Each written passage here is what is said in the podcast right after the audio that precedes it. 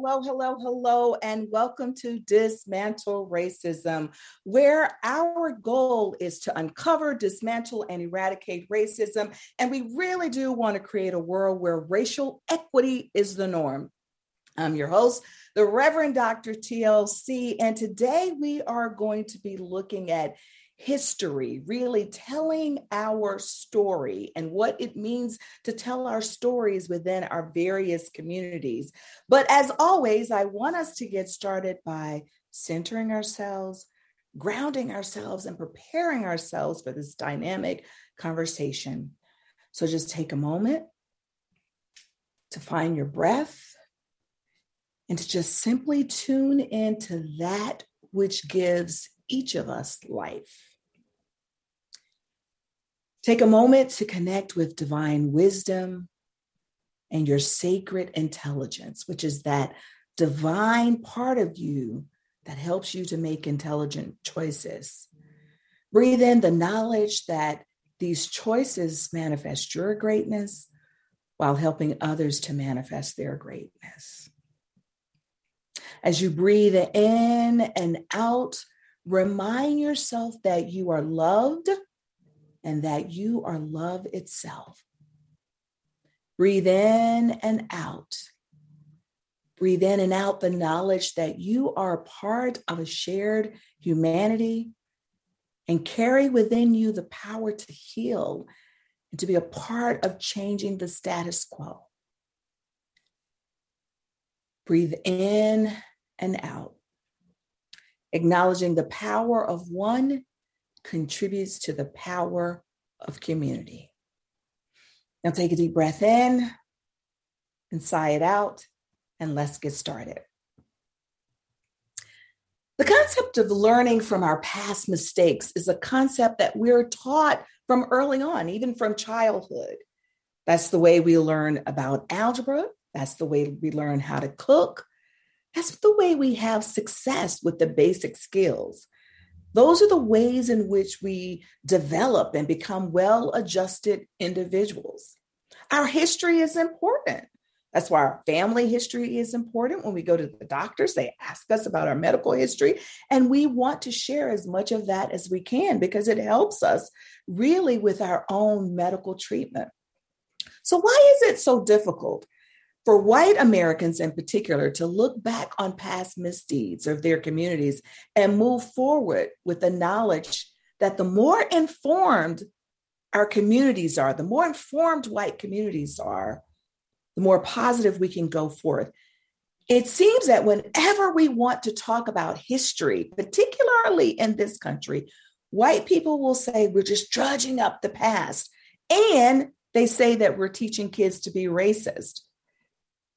Well, I disagree, and I believe my guest today disagrees with that concept as well. So I'm so delighted today to be talking to the Reverend Dr. Stephen Jungkeit. We are going to be discussing unsilencing the past, discovering these forgotten truths if they are forgotten. I think sometimes we just want to bury things and not deal with them, but we're going to talk about some of these things that we've ignored, overlooked, or suppressed. We're going to talk about what is the fear for white people to talk about a racist past. History is there, it's presented in our images of enslavement, our images of the civil rights movement. That history is there. It didn't come from, ah, just out of thin air. It came from somewhere. And we have evidence when we when we look at those images and we see the white faces of people who who said you can't go to our schools or the white people standing around for lynchings it's there. We cannot pretend that it doesn't exist. So today i am delighted that our guest is going to talk about the uncovering of these stories and maybe some of the difficulties of uncovering them so, Reverend Stephen Jungkeit is the senior minister of the First Congregational Church in Old Lyme. He did his doctoral work at Yale. He taught social ethics at Harvard Divinity School, and he is the author of Spaces of Modern Theology. He's married and he has three young children, or, or I don't actually know exactly how young, but youngish. You know, they're, they're youngish. We'll put it like that. Um, and if there were time enough in the day, he would write a book on the history of New Orleans gospel music. And then, if there were still more hours, he would trace the spiritual connections between gospel and New Orleans and Santeria and Palo and Havana and Voodoo and Port Authority Prince. So, there's a very interesting uh, passion there. We can bring you back to discuss that at another time. But I would like to welcome to the show today Reverend Dr. Steve Jungkeit. And I'm just going to call you Reverend Doctor if that's okay with you. So, welcome to the show today. Well, thank you. It's great to be here with you, and uh, I'm I'm deeply honored to be a guest on your show. So, thank you for having me. So, I so appreciate the work that you are doing because, again, my goal in life is is to help eradicate and dismantle racism. And a part of bringing the folks on this show is to talk to people who are doing some of the work and also talking about the difficulties of uncovering. But what i always like to start out with is getting a sense of what grounds you to do this work or any other work of of social justice because it's not always easy. And I don't want to say it's self-explanatory by you being the Reverend Doctor because you might have something else that that grounds you. So talk to me about your practices. Yeah, the practices. Um, I, I guess I would point to several different practices um, that that wind up grounding me. Um, I am a minister, and so and so um, being a part of a faith community is a is a deep part of who I am. It's a deep part of um, who I've always been. Uh, you know, growing up. So it, it's in my bones. It's in my blood, um, and I I have um, learned deeply from um, from the scriptures, from the prophets, um, from the gospels, um, but also from uh, faithful people who have interpreted those things.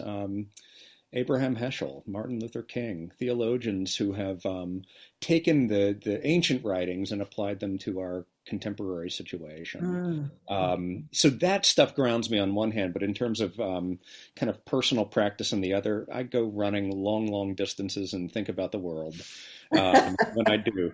I think I sometimes pray. I sometimes listen to um, listen to books or music, but um, yeah, those two things ground me. Yeah, yeah, yeah. I have to tell you, people are shaking in their boots when you say, "I think I pray," you know. But um, but because I really believe that there's more than one way for us to connect with our sacred source, and right. and that life itself is a prayer and a yes. connection. So, but that's a whole nother story. Amen to that. Yes, we, we could talk about theology on a, another time, but right.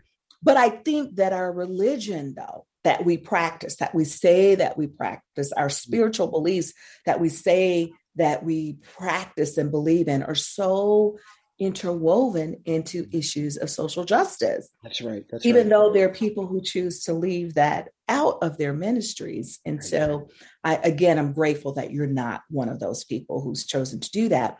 So so talk to me a little bit, Reverend Doctor, about your your experience was like how did you become aware of mm-hmm. racial inequities and was there a particular uh, moment where you said i have to be on the right side of mm. social justice mm.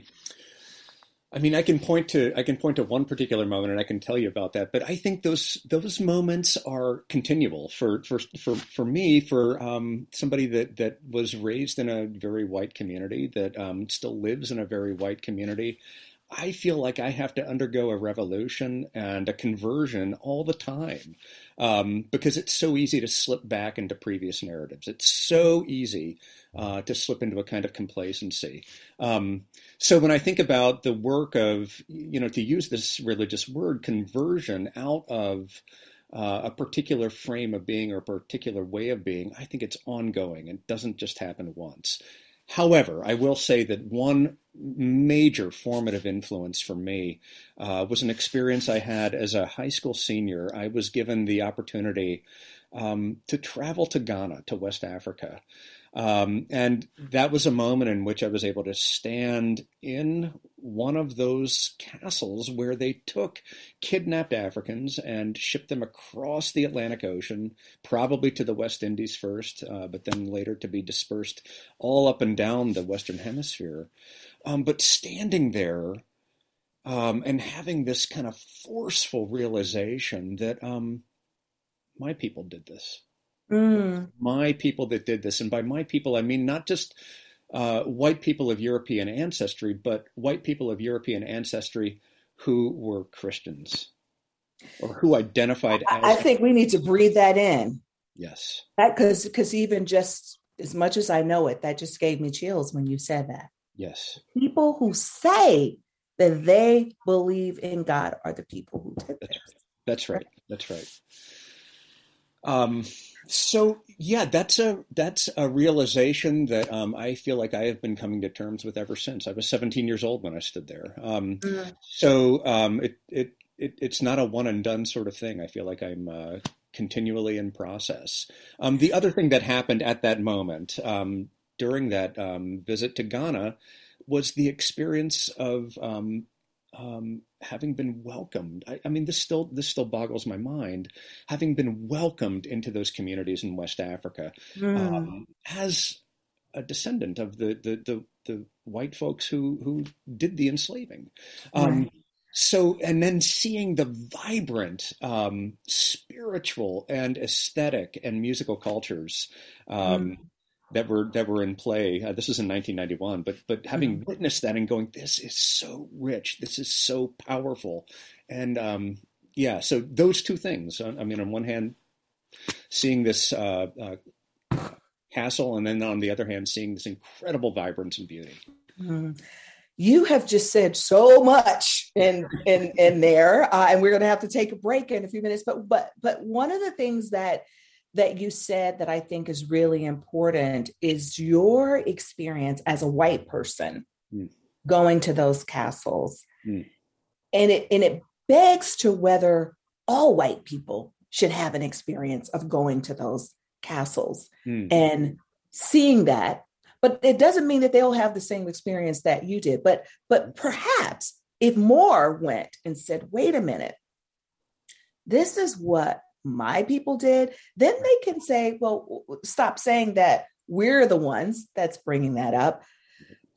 I, I, I think it would be valuable. That's one thing I want to say. And I guess the second thing is, is I'm thinking about the differences between the experience. Now, that is one place that I would like to go to, mm. is to Ghana, to the, basically to the point of no return, right? Those castles yes. Yes, are, are referred to that.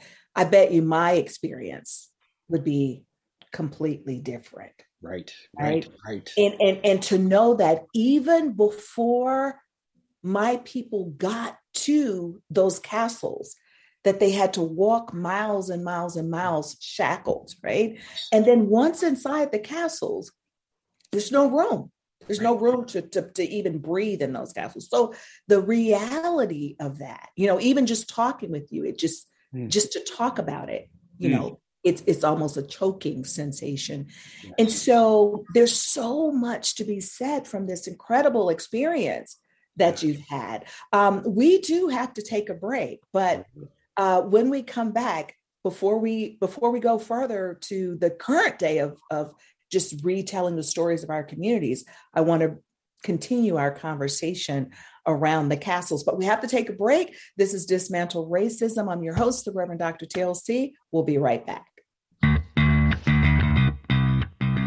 Are you a business owner? Do you want to be a business owner? Do you work with business owners? Hi, I'm Stephen Fry, your small and medium sized business or SMB guy, and I'm the host of the new show, Always Friday. While I love to have fun on my show, we take those Friday feelings of freedom and clarity to discuss popular topics on the minds of SMBs today.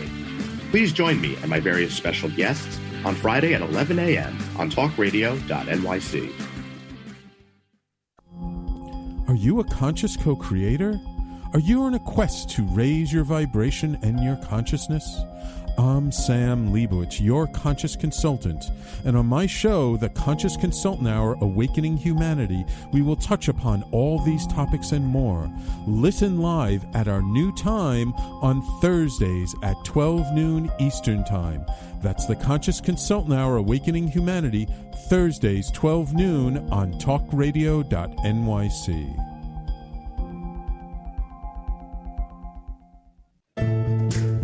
Are you on edge? Hey, we live in challenging, edgy times, so let's lean in.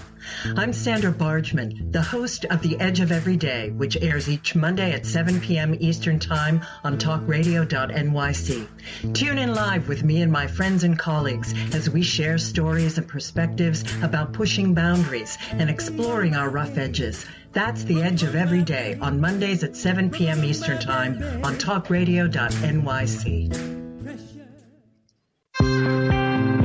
You're listening to Talk Radio NYC. Uplift, educate, empower.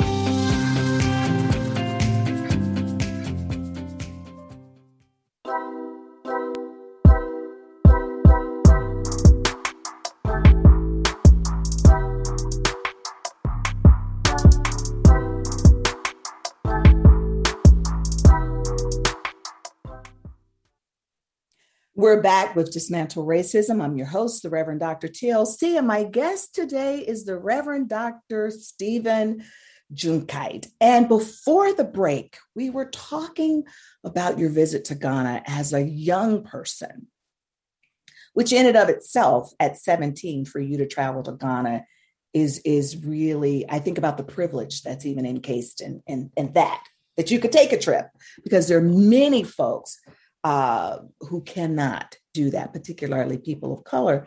But I'm struck by a couple of things in that conversation alone. And one is your sense of taking some responsibility, even though you didn't do it personally. Right. Yeah. There, there seemed to be some personal responsibility that you took. And one of the things that I often hear white folks say, well, why are you upset with me? That I didn't do it. I didn't own slaves you know that's what that's what people have said to me often. So talk to me a little bit about that sense of of saying wait my people did this. Not only white people but white christian folks. Talk to me about that.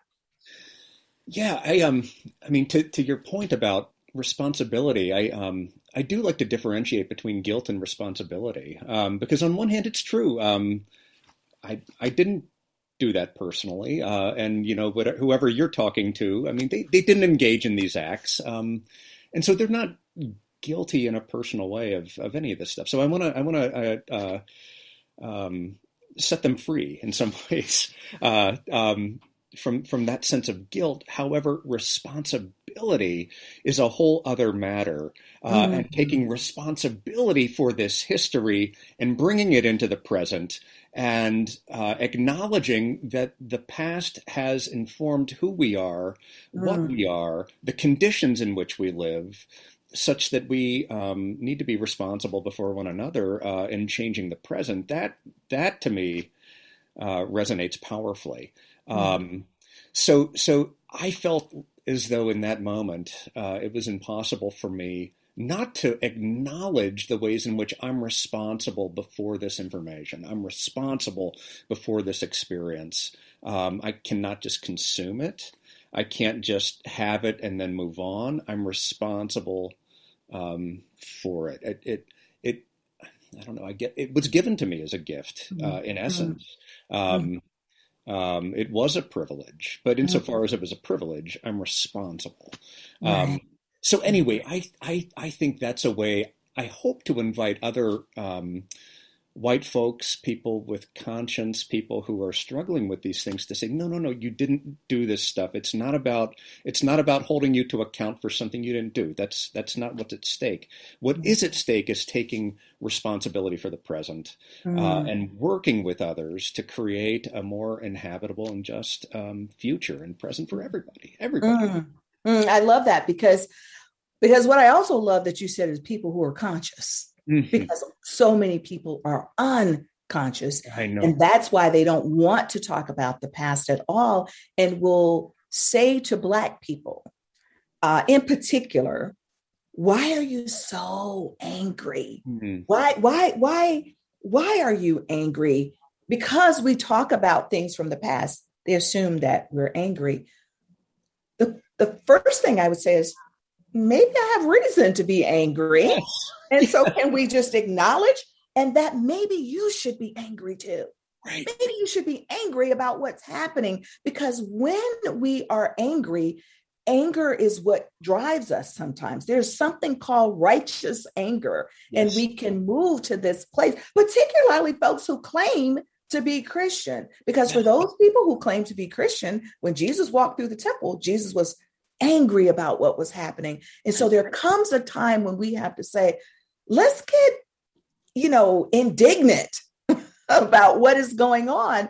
And so if we can if we can just come out of our boxes a little bit and not try to evaluate someone else for their emotions in the situation Mhm. and say, is there a reason that people of color should be angry?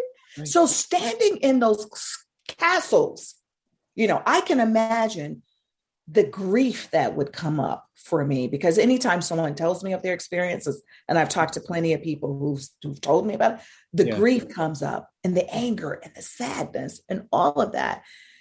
And it would just be wise. I think it would be a good thing if more white people could go and have that experience and to understand what you just said too Mm. about we have a responsibility. You know, Maya Angelou says, when we know better, we do better, right? Mhm. That's right. That's right. If we know better, we can't just stop at, oh, everybody's talking about race, let's talk about it, and then it dies off. So, talk to me about you and how this sense of responsibility unfolds in the telling of the stories in your community.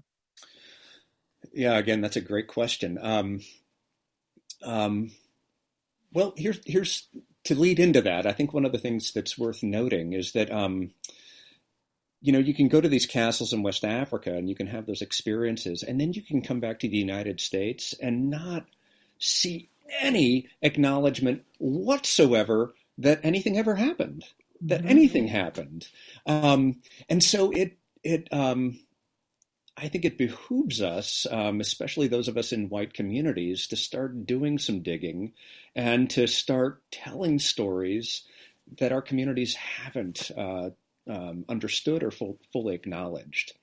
Um, now, I will say, I will say this: um, I have gestured to some of those stories. I've been, I've been in Old Lyme for eight years now. I've gestured to some of those stories. I've talked about them um, to the best of my understanding, um, but it wasn't until um, the immediate aftermath of the incidents with uh, George Floyd and and the the massive uprising that took place as a response to that that that I and some others in our community really did some digging into what are what are the stories here? What are the stories here?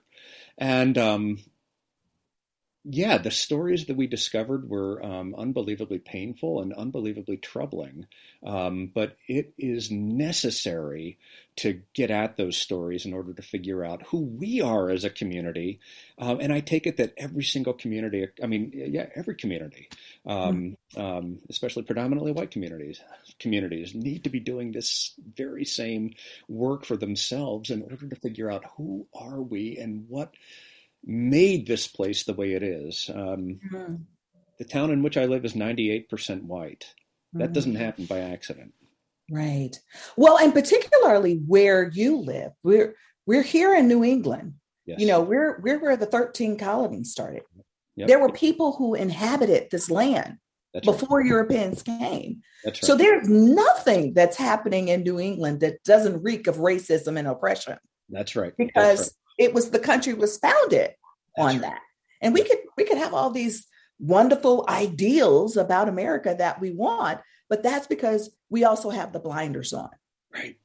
Right. and people refuse to to people and by people i mean white people Mhm. refuse to like take those blinders off so what do you think it is for white people that stands in the way of looking in that mirror Mm, mm.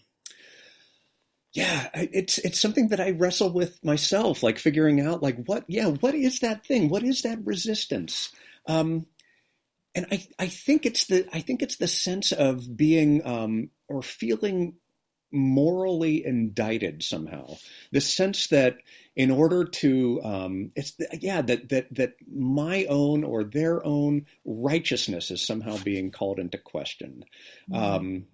Um, and it might be being called into question. I, I don't know. Um, but what it means to me to tell these stories that um, that we've been telling in our town is that we can no longer just circulate through these spaces in uh, you know um, unconsciously. Um, we need to circulate through these spaces, seeing them in a totally different light. So, for example, I live on the um, banks of the Connecticut River almost. I can walk to it within um, you know 15 minutes. So so or 10 minutes. Um, um, for a lot of people, that's simply a recreation area. It's a place to go fishing. It's a place to go boating. It's a pretty place. You know, it's a nice place to go for a walk.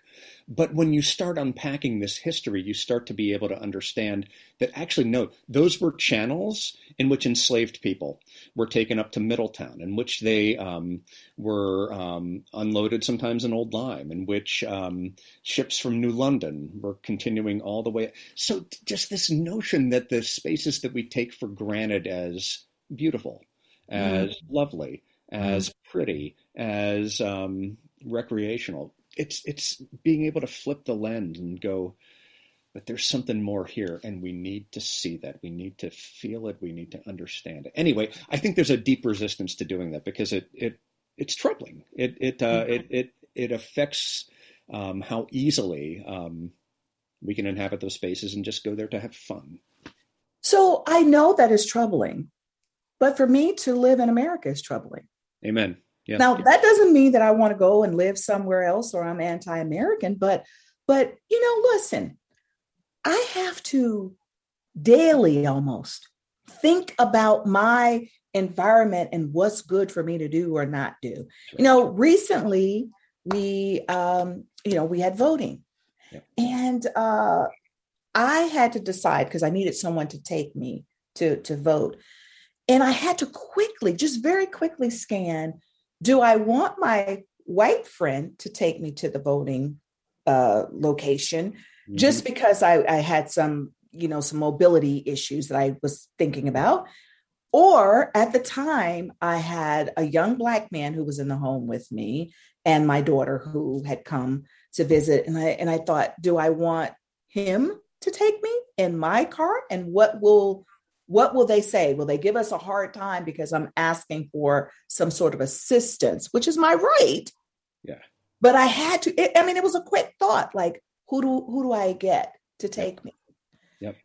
And some folks may wonder, why is she all worried about that? Because I know how people are in this country. Yes. And I know the things that I have to fight every day.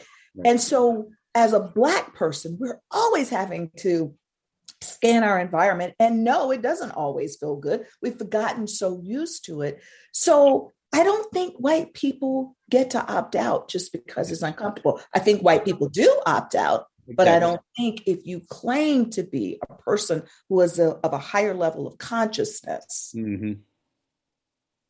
and particularly in this Christian faith that you and I share, yeah. yeah. it's not okay for you to go to church on Sunday and just listen to things that are comfortable. Mm-hmm. It's time to to shake it up a little bit. But you know, Steve, amen to that. We we, we have to take a break. Yep. We are going to come back and and we'll continue with the stories of what's happening in your community. But I do want to just really quickly talk about even the ways in which we tell our stories in this country. Mm. Um, it impacts our ability to understand yeah. how pervasive racism is because then we don't understand how the system is built for some people and not for others. But we have to take a break. Right. And uh, we'll be right back. This is Dismantle Racism. I'm your host, the Reverend Dr. TLC. Howdy. I am Joseph Franklin McElroy, host of the new podcast, Gateway to the Smokies. It airs on talkradio.nyc every Tuesday night from 6 p.m. to 7. Every episode is dedicated to memorable experiences in the Great Smoky Mountains National Park and surrounding areas. This show features experts and locals who will expound upon the richness of culture, history, and adventure that awaits you in the Smokies. Tune in every Tuesday from 6 p.m. to 7 on talkradio.nyc. Are you passionate about the conversation around racism? Hi, I'm Reverend Dr. TLC, host of the Dismantle Racism Show, which airs every Thursday at 11 a.m. Eastern on talkradio.nyc. Join me and my amazing guests as we discuss ways to uncover, dismantle, and eradicate racism.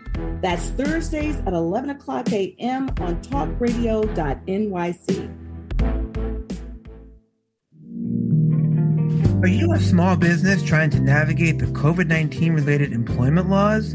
Hello, I'm Eric Sauver, employment law business law attorney and host of the new radio show Employment Law Today. On my show, we'll have guests to discuss the common employment law challenges business owners are facing during these trying times. Tune in on Tuesday evenings from 5 p.m. to 6 p.m. Eastern Time on talkradio.nyc. You're listening to Talk Radio NYC at www.talkradio.nyc. Now broadcasting 24 hours a day.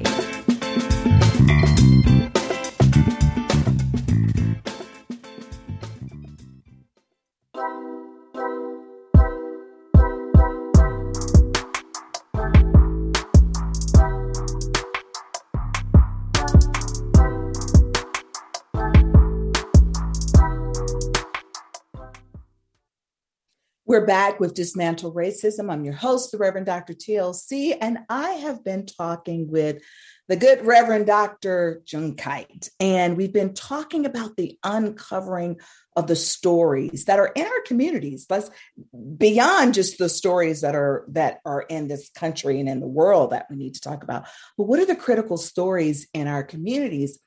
And before the break, as you were talking about our responsibility and just talking about the area in which you've grown uh, or that you live in that's a beautiful area and understanding that what are the what's the history here? The uncovering that needs to happen in this beautiful place that we appreciate. What what's the story and it doesn't mean that because we know the story we still can't enjoy those things but it's a but it is important for us to honor that we are standing on the backs of other people. In fact we may be a part of the people who've crushed you know other people. And so two things uh, come up for me. One is you know in the presbyterian denomination we now are committed to honoring the land whenever we have a meeting. And so we talk about First Nation people and the land that we're on and honoring what happened hmm. to um, folks. And so I think when we talk about responsibility, that's one of the ways we can be responsible because now we're telling the stories. And once we tell the stories, then what do we do about that? The second thing I was thinking about is language. Language is so important because we now use the term enslaved mm. people as opposed to slaves.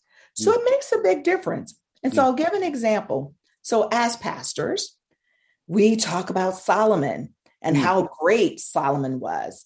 But sometimes in the description of Solomon, we say Solomon had so many slaves and so many concubines and so many this and that.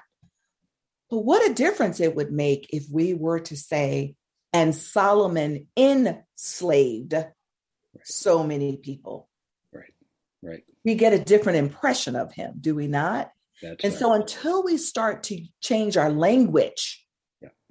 in the ways in which we tell those stories, we can still tell a story that's sanitized, which mm-hmm. is what we've done all of our lives. So mm-hmm. I, I, just wanted to just point that out and talk about the importance yeah. of doing that. Mm-hmm. Yeah, yeah. Um, I, I, hear that. I think it makes um, not only in terms of the Bible, but in terms of you know, let us say the first minister of the First Congregational Church of Old Lyme saying not that he owned slaves, but that he enslaved Right. human beings. The second minister, not that he owned slaves, but that he enslaved human beings. Yes. Um, that makes it, yeah, that makes all the difference in the world. I mean, even you just saying that, yeah, you know, just Yeah. sends a chill there. yeah, And it would make us think about the humanity that's of right. people, right? Or lack thereof That's right. that, that you have. And so we have to be able to tell, we have to be able to speak truth to power for Mhm. one thing, because also in some of our churches, there's a lot of power there financially with people who don't want to hear it, right? But we, those of us, particularly who are called to this work, have to be able to speak the truth. Yeah. And Yeah. have to, to be able to tell it. So tell me, in your community, what has been the response uh, to your advocating the, the the uncovering of these stories? You know, for the most part, um, for the most part, people have been very receptive. For the most part, um, um, we have placed witness stones all up and down Lyme Street, um, which are ways of telling these stories. I mean, they're invitations to dig deeper, frankly, but um, but they're ways of signifying that there's a story to be told uh, in Mm. front of various houses, in front of our church. Um, and but anyway, all up and down Lyme Street, there are about 13 of them. Um, and for the most part, I think people have been very, very receptive. Um, um, we were joined in that work by the library in town, by the Florence Griswold Museum in town, and by um, the school system, which enlisted um, seventh graders to write poetry. Uh, Mm. About some of the stories that they were that they were hearing, um, so again, for the most part, I think people have been um, fairly receptive. Now, um, there were people uh, when approached about uh, putting a stone in their front lawn, uh, saying that on this site somebody had been enslaved, a person had been enslaved. Um, who said, I don't want that in my yard. I'm trying to sell my property right now, and Mm. that's going to make my property values go down. That actually happened right next door um, Mm. uh, in the house uh, to the house that I'm in right now. Um, so, so there has been some resistance in that way. Um, one person, I mean, this is this is a true story. One person, when I said um, when I was describing this project um, to somebody, this is a um, person on the playground at the school. Um, she said, "Oh my God, are you scared about having that in your lawn? I mean, do, I mean, do you think something's going to happen to your house? I mean, are people going to come and vandalize?" It? And I'm like, "No, no." And who are the people who would come to vandalize it? Well, for her, I think it's, I don't, I imagine, I don't know, I didn't ask her exactly, but um, I imagine it's people who she imagines might come up from New York City or something like that, who want to, I don't know, um, take take back like the property from people in Old Lyme. I don't know. Um, Well, well, here's the thing: we don't for for for people of color. Yeah. we don't really need a stone to tell us that there were enslaved people there. So we're not going to all of a sudden start coming to your neighborhood to, you know. Right. right. I, am very curious. It, I don't really know what my my sort of response as a person of color. If I walked up to, to your house and I'm coming to visit you, and there's this stone there that says people were enslaved.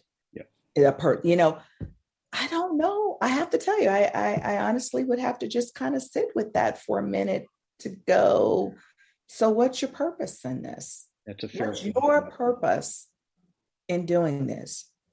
So, is it a feel good thing for your community? These, this is just something I'm just sort of bouncing around here Mm, because I don't know what that would feel like. Yeah. You know, they're witness stones for you all, but I think it would have to be very clear for a person of color what those stones mean. right. Right. Because if I have to travel down a street and everywhere I'm looking, oh, oh, an enslaved person was here. But I'm sure you all must have some sort of um, monument to explain why the Mhm. stones are there and what your purpose is. Yes. Right. Right, right. We do, but um, I want to I want to um, uh, linger with that with that point because I think it's a really really important point. Um, these things have different meanings to different folks. Um, all symbols are multivalent, right? Uh, but um, in particular, yeah, I think the difference between a white person experiencing those stones and a person of color experiencing those stones could be profound. Mm-hmm. So for for people in this community, the idea is to say, you know what, this isn't just a pretty place. You can't mm-hmm. just walk down this street and go, oh, isn't this a lovely historical community? Mm-hmm. It's a way of saying, um, it is a lovely historical community, but you need to ask deeper connection, deeper questions about how it came to be the way it did, mm. um, whose labor made it uh, a lovely historical community, who built these beautiful homes, right. whose hands did this work. Um, so, so I understand. My my hope is that those stones are ways of asking those deeper questions mm. about um, about the complexities of communities like this. Mm-hmm. Yeah. So so tell me, Reverend Doctor, then. It's about the asking the questions and the uncovering. Mm. Then what do white people do with that yeah. in order to change the world? Because yeah. it's one thing for me to say, oh yeah, okay, that's that's that's good. I, I know that. I know yeah. that this beautiful home I live on was because of uh, land that was robbed from First Nation people or that enslaved people built it. Because we know that. We, we, we know fundamentally. I, am I'm, I'm fairly certain the land that I live on, just because I'm in New England. Mm-hmm. It, you know, I can just think about all that. So, but what do we do with it? Yes. What do we do with the information once? Yes. And and I'm saying we, but I really mean what do white people mm-hmm. do with this information? Mm-hmm, mm-hmm. Um, that's, I mean, I think that's the the real um, the real point to these things because on one hand, yeah, um, I think I think a lot of people just see it as you know it's just a historical thing and that's fine. Um, but again, it's moving from history to responsibility and the understanding that those stories now that we have made local um, have a bearing upon the work that we're trying to do in the present. So let me describe mm-hmm. a little bit of that work. Um, so one of the things that we've tried to do is to get our town um, to well, several things. Let me let me let me un- unpack them one by one. Is to get our town to build affordable housing, and I saw the nastiest, um, most knocked down. Um, it's just some of the some of the most um, embarrassing, disgusting behavior that I've ever seen in um, hearings about affordable housing about three years ago. And that was one of the moments that indicated to me um, just how deeply um, um this racial apartheid is in our mm-hmm. community. Um, all of the reasons that were given that we should not build this affordable housing complex. I mean, they, I heard they tried to throw everything at the wall that would stick, and none of it um, none of it was really rational, uh, and the emotions behind it did not match the content of the complaints. Mm. Um, so anyway, it indicated to me that there is a problem there. So affordable housing is one of the major things that we're trying to to do in order to um, help. It's it's it's not going to single handedly solve this, but to help address the issue of racial apartheid, or at least mm. to create the opportunity to um, begin to address some of that. Mm. Um, because when you have massive homes that, um, you know, are on the market for a million dollars on one or two acre lots, well, that, that means that a certain kind of people are going right. to be able to those homes and right. are going to be your neighbors. Right. Anyway, that's one of the things, and I know that we're. Right. Uh, yeah. So we, we do have to take a really quick break, and we'll come back and hear uh, one of the other things that you're doing. We'll be right back with our guest today, the Reverend Dr. Jungkeit, and this is Dismantle Racism. We'll be right back. Join us every Tuesday at 4 p.m. Eastern for the Mind Behind Leadership, where we focus on what leadership really means to us and to others. We have practical discussions with the CEOs of some of the world's largest companies, owners of small businesses, and experts in psychology and behavior to get that inside track what to do, what to avoid, and what really happens. Join me, Graham Dobbin, at the new time, 4 p.m. every Tuesday for the Mind Behind Leadership here live on talkradio.nyc. Hey, everybody, it's Tommy D, the nonprofit sector connector, coming at you from my attic. Each week here on talkradio.nyc, I host the program Philanthropy in Focus. Nonprofits impact us each and every day, and it's my focus to help them amplify their message and tell their story. Listen each week at 10 a.m. Eastern Standard Time until 11 a.m. Eastern Standard Time, right here on talkradio.nyc. Calling all pet lovers. Pet Avengers, assemble! On the Professionals and Animal Lovers show, we believe the bond between animal lovers is incredibly strong. It mirrors that bond between pets and their owners. Through this program, we come together to learn, educate, and advocate. Join us live every Wednesday at 2 p.m. at talkradio.nyc. You're listening to Talk Radio NYC at www.talkradio.nyc. Now broadcasting 24 hours a day.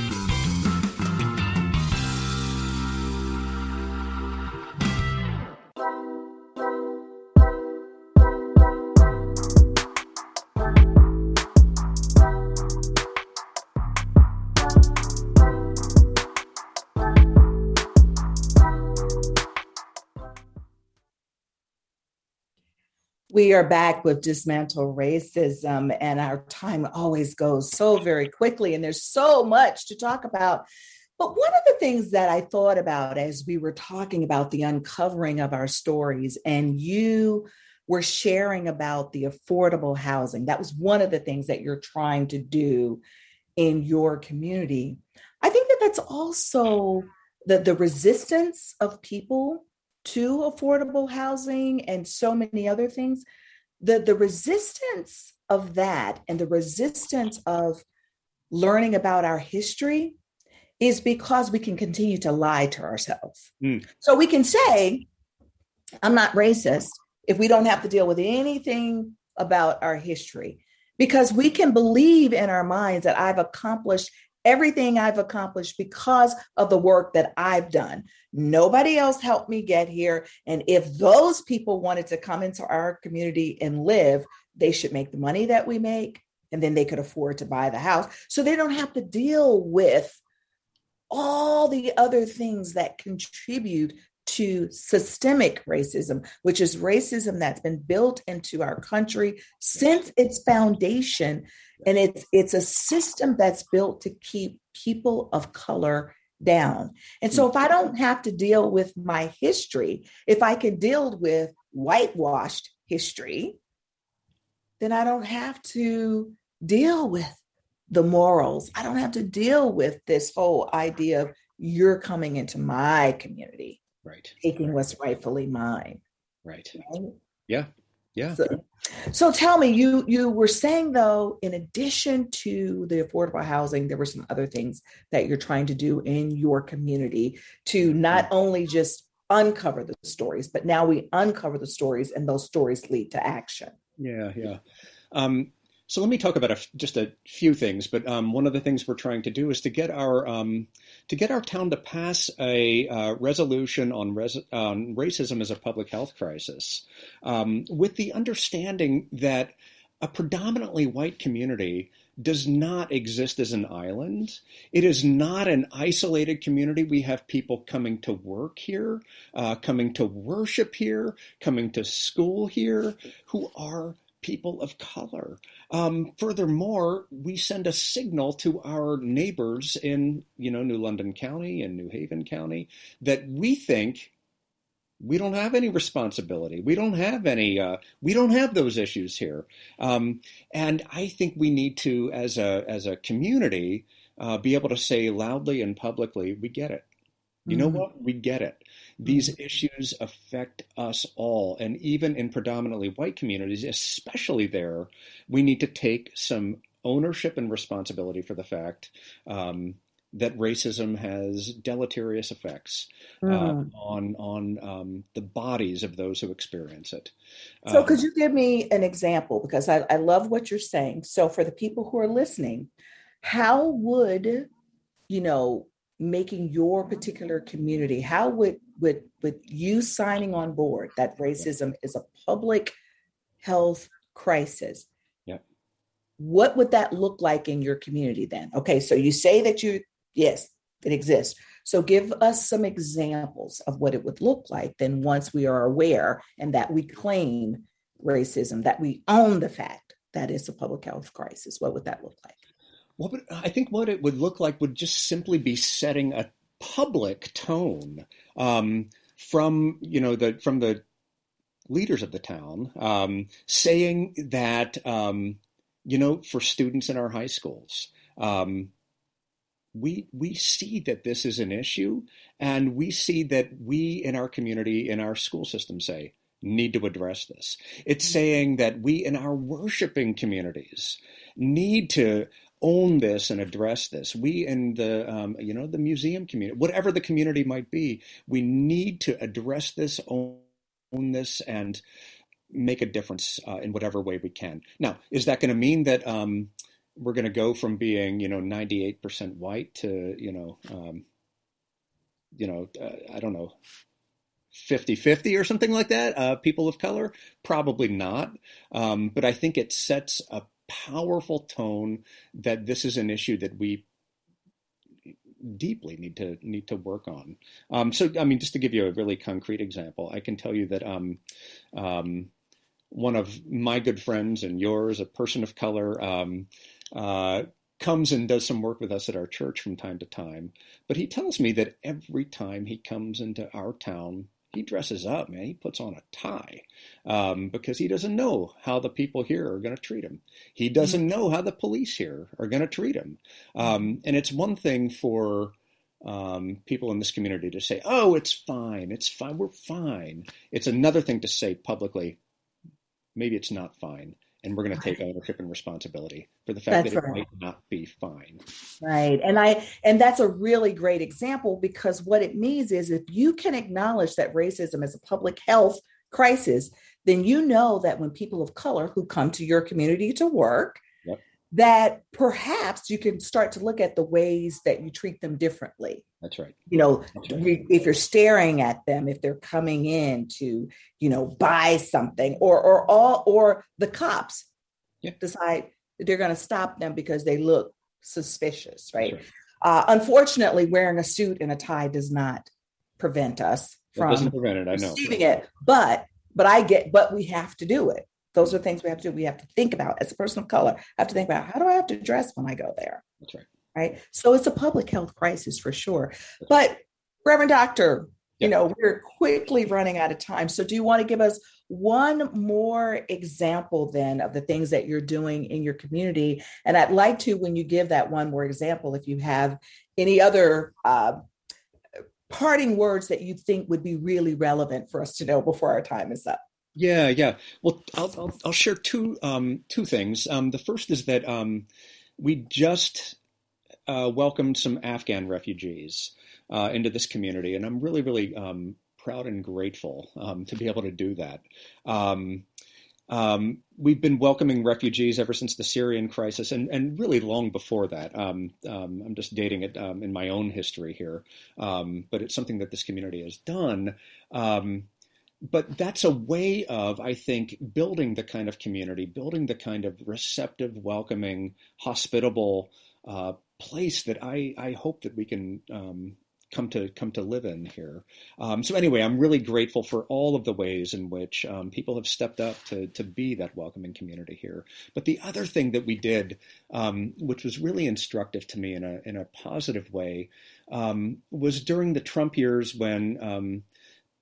Um, people were being aggressively threatened with deportation. And that was happening in the Obama years too, but aggressively during the Trump years.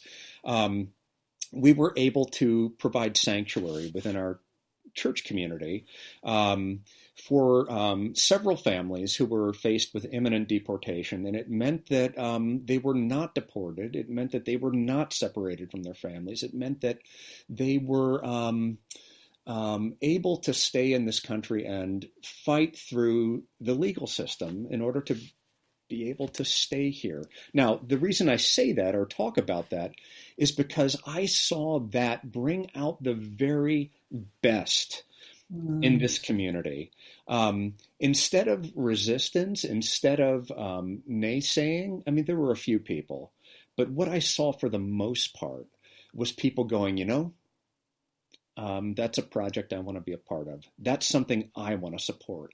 That's something I want to get behind and um, be a part of. And it helped to build this robust, powerful sense of a community of conscience um, where people were united in the best of all possible ways. I believe. I believe that's the that's the road um, that that allows us to build the kinds of communities that we most wish to see, which is to mm-hmm. unite in those sorts of kind those sorts of uh, um, projects. Anyway, mm-hmm. I am so honored to have had you as a guest on this show today. I I value the work that you're doing in untelling uh really untelling right untelling, like yeah, or yeah. like really untelling uncovering all of the stories in your community, but not for story's sake, but for responsibility's sake. And so I appreciate that you are saying, we've got to do something, right? So it begins with the stories, because if we know the stories, then perhaps we're able to see that there's a need in the present for us to make some changes. So I appreciate it that it's not just stories for story's sake. We have run out of time. I want to thank you so much for being on the show. Tell us really quickly how we can get in touch with you. All right. sure. Um, I'm not on social media. I, I, am resistant to Facebook and to and to um, uh, Instagram, but I am on email. My email address is stephen at youngkite.net.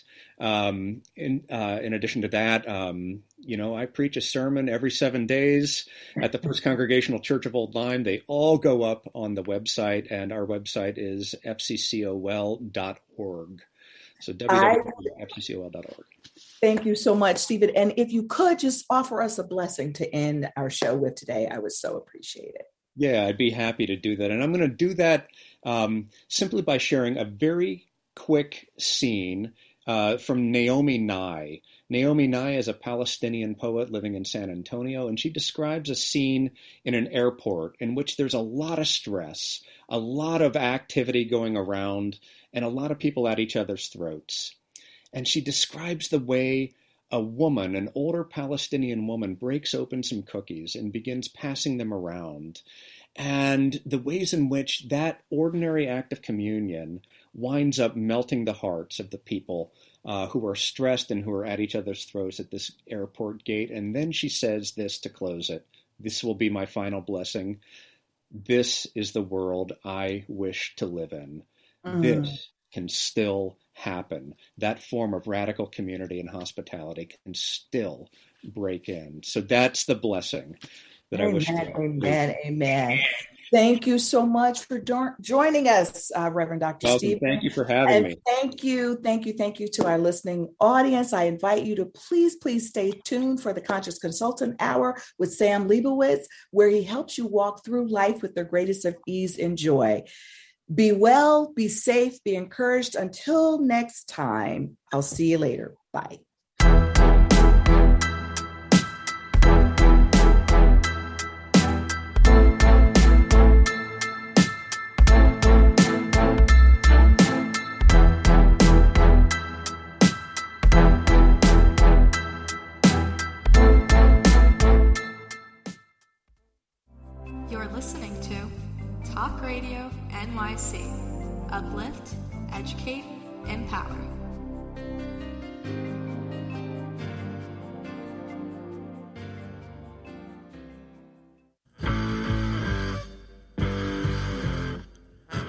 Do you run or are ready to open your own business? Hi, I'm Jeremiah Fox. I've been operating and opening small business for the last 25 years, and I'm the host of the new show, The Entrepreneurial Web. Tune in every Friday at noon Eastern Time for insights and stories on the nuances of running small business right here on Fridays at noon, talkradio.nyc.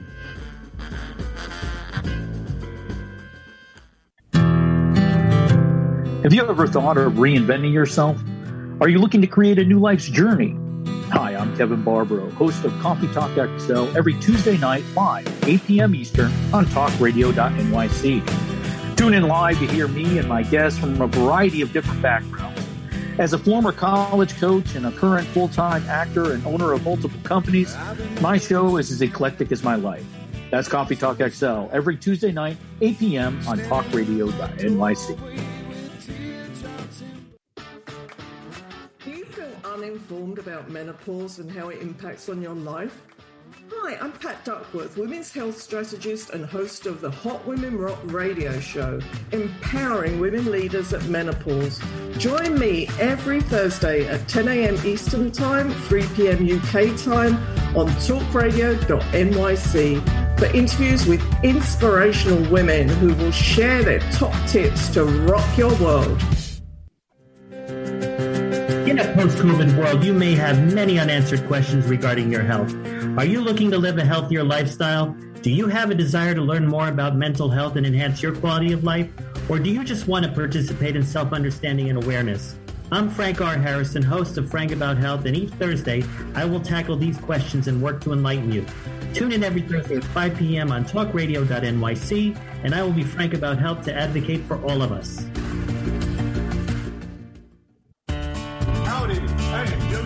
Franklin McElroy, host of the new podcast, Gateway to the Smokies. It airs on talkradio.nyc every Tuesday night from 6 p.m. to 7. Every episode is dedicated to memorable experiences in the Great Smoky Mountains National Park and surrounding areas. This show features experts and locals who will expound upon the richness of culture, history, and adventure that awaits you in the Smokies. Tune in every Tuesday from 6 p.m. to 7 on talkradio.nyc. You're listening to Talk Radio NYC. Uplift, educate, empower.